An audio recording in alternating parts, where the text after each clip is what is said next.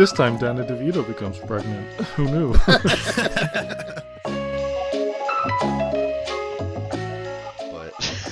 Garth doesn't Yeah, mouth the words mouth at all. log. He's he's just mouthing like opening his mouth up and down like a puppet.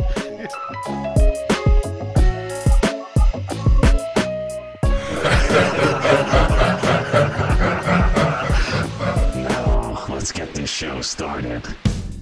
Hello, everyone. You are listening to snippets of Critically Optimistic. If you like what you hear, come join us as we create fun and exciting double features that pair two films together with interesting themes.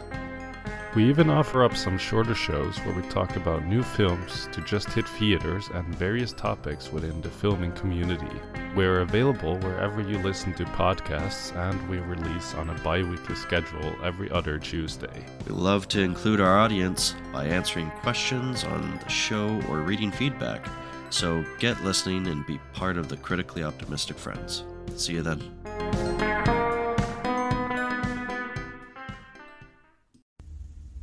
Why, hello, and welcome to a Film Spark special. This is a seven part special to break down and deep dive into the lore of the Blair Witch and the associated films. This is part one, where I discuss the beginning of the phenomenon known as the Blair Witch. So grab a snacky snack and get comfy as we dive down the Blair Witch rabbit hole together.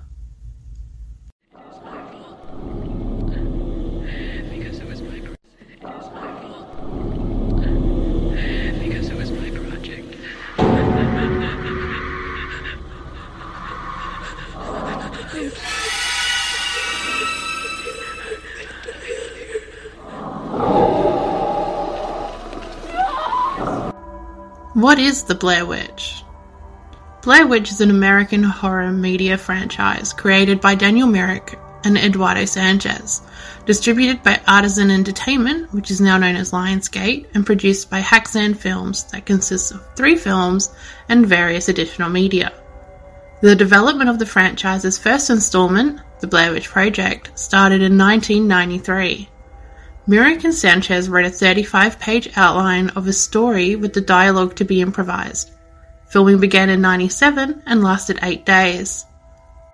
The film follows the disappearance of three student filmmakers in the woods near Burkittsville, Maryland, while shooting a documentary on the local legend known as the Blair Witch.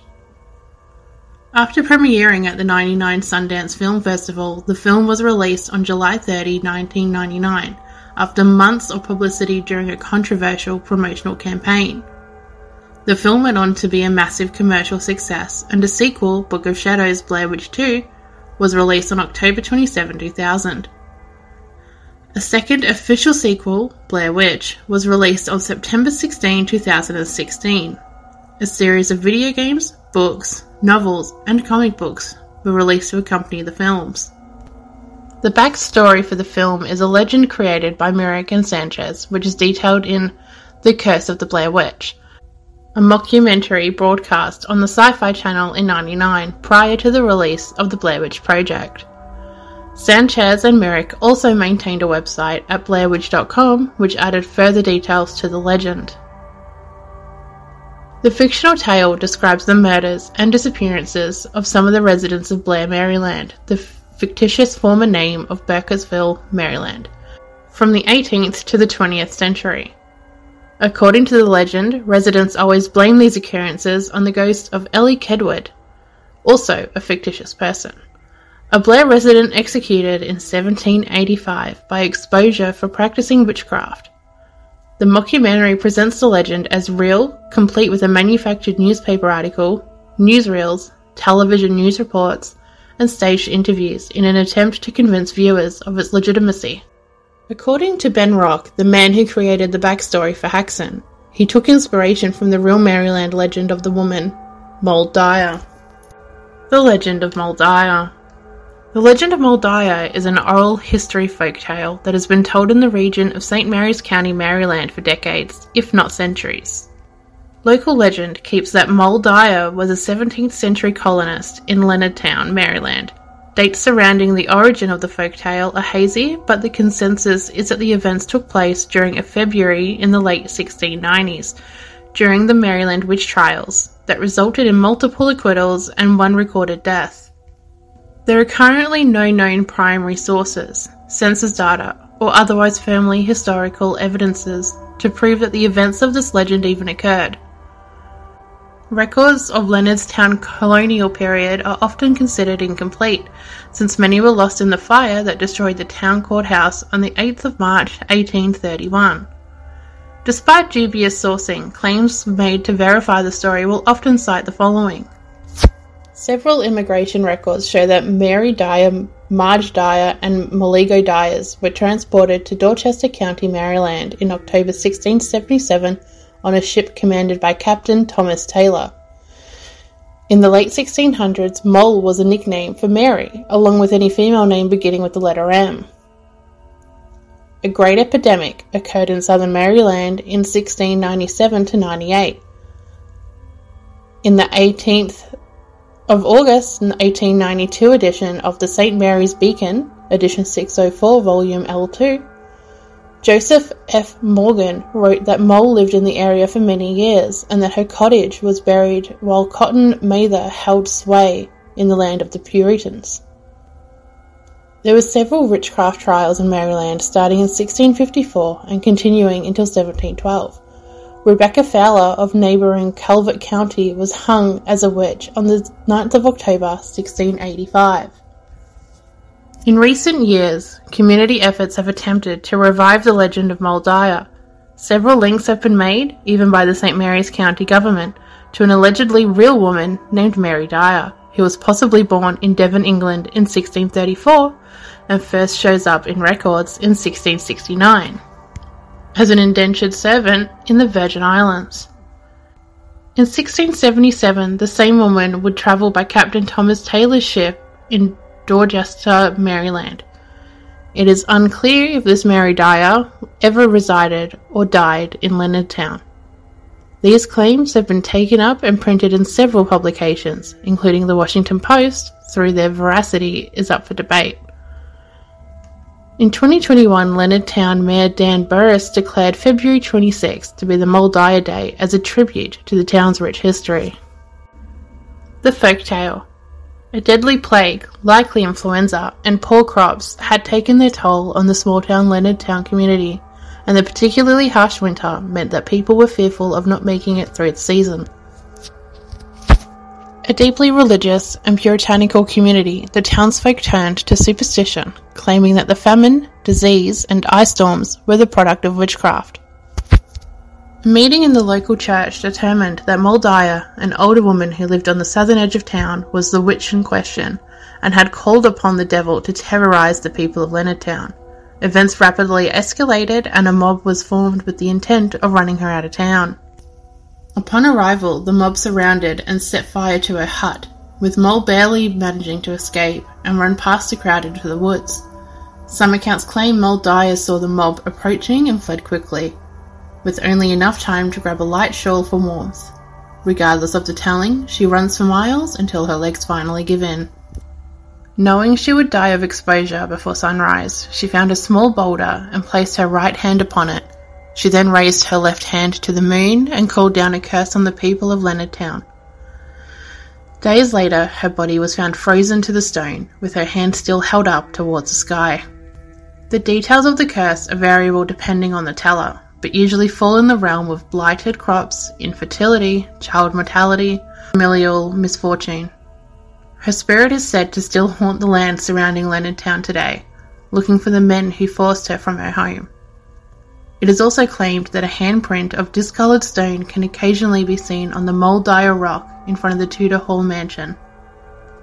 Many supernatural events are reported near the modern day Moll Dyer Rock, sorry, Moll Dyer Road, a branch off of Maryland's Route 5, that is claimed to be the site of either her residence or her death. Reports of shadow people, will o' the wisps, a white dog causing accidents, a thick unnatural fog, and frequent lightning strikes are all common in the area. Folktale variations. As with all folk tales, the story has been passed down through the generations and changes with the telling. In 94, Thomas Jabbo conducted a series of interviews with 10 local residents, including a member of the Dyer family, a local historian, and several people from the families that have lived in the county since the 1600s. According to these interviews, Moll Dyer may have come from England, Ireland, Virginia, Kentucky, New England, or Connecticut. She is said to have been a spinster, a widow, a woman scorned in love, or the mother of two sons. She may have she may have been born as a Dyer or married a man named Dyer. Two people said they had heard her name as Moldy Dyer, and that she was a Native American, likely Chaptico maid, abandoned by her white lover after the birth of their child. The date of her death varied from the mid 1600s to the late 1700s. As Leonard Town was established as Seymour Town in 1660, this would place her as a very early colonist, most likely English and Catholic. Several people said they thought she had come to Maryland because it was more religiously tolerant than other colonies. Since the Anglican Church was formed about a century prior, and English Catholics often fled to the Americas to escape persecution, an aspect of the tale could be plausible. Moll Dyer's Rock According to the legend, Moll Dyer rested on a large stone before she died, leaving indentations either hands, knees, or both behind. This rock was lost for centuries until 1968 when a writer for the Washington Evening Star, Philip H. Love, read about the legend in a local historical journal and sought to locate the rock. A grocer who lived nearby claimed to have known about the rock since he was a young boy, leading Love to the location. In 1972, the 875 pound limestone boulder was moved by the National Guard from a wooded ravine near Moll Road to the Leonardtown Courthouse lawn in front of the old 1876 jailhouse. A simple plaque near the rock read Moll Rock, circa 1697. The Moll Rock sat in this location for nearly 50 years until early 2021 when the St. Mary's County Historical Society relocated the large stone to the grounds of the Tudor Hall, where the Historical Society has its headquarters. Today, the rock sits under a plexiglass covering and has more elaborate plaque detailing the events of the legend. Touching the stone allegedly causes people to feel nauseous, dizzy, or otherwise deeply uncomfortable. It is also said to bring illness and misfortune to one's family. Small offerings, flowers, sweets, trinkets, mittens, and others, are often left near the stone to nullify the effects of the curse. Now on to the filmology. Starting with the first piece of media, The Curse of the Blair Witch. Before the release of the Blair Witch Project in 99, the Sci Fi Channel aired a 45 minute mockumentary about the Blair Witch called Curse of the Blair Witch.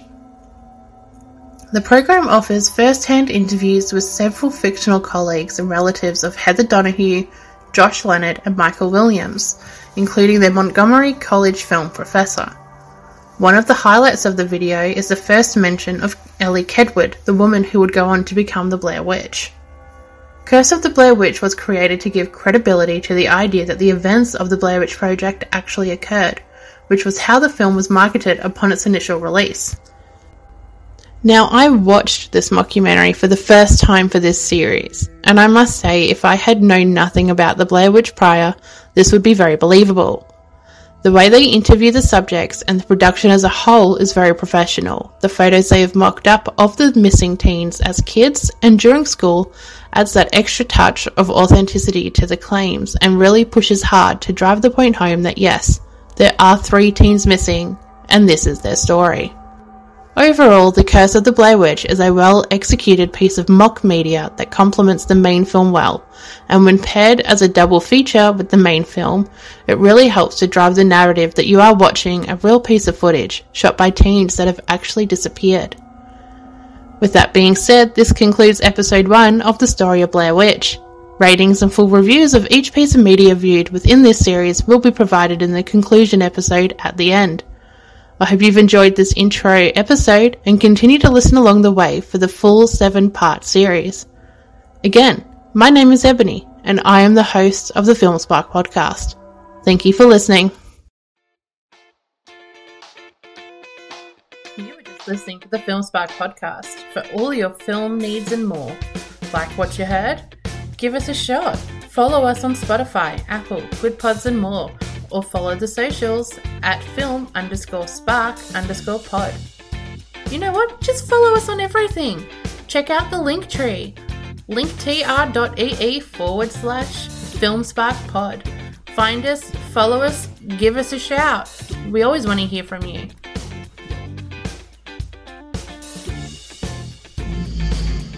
You're still here? It's over. Go home.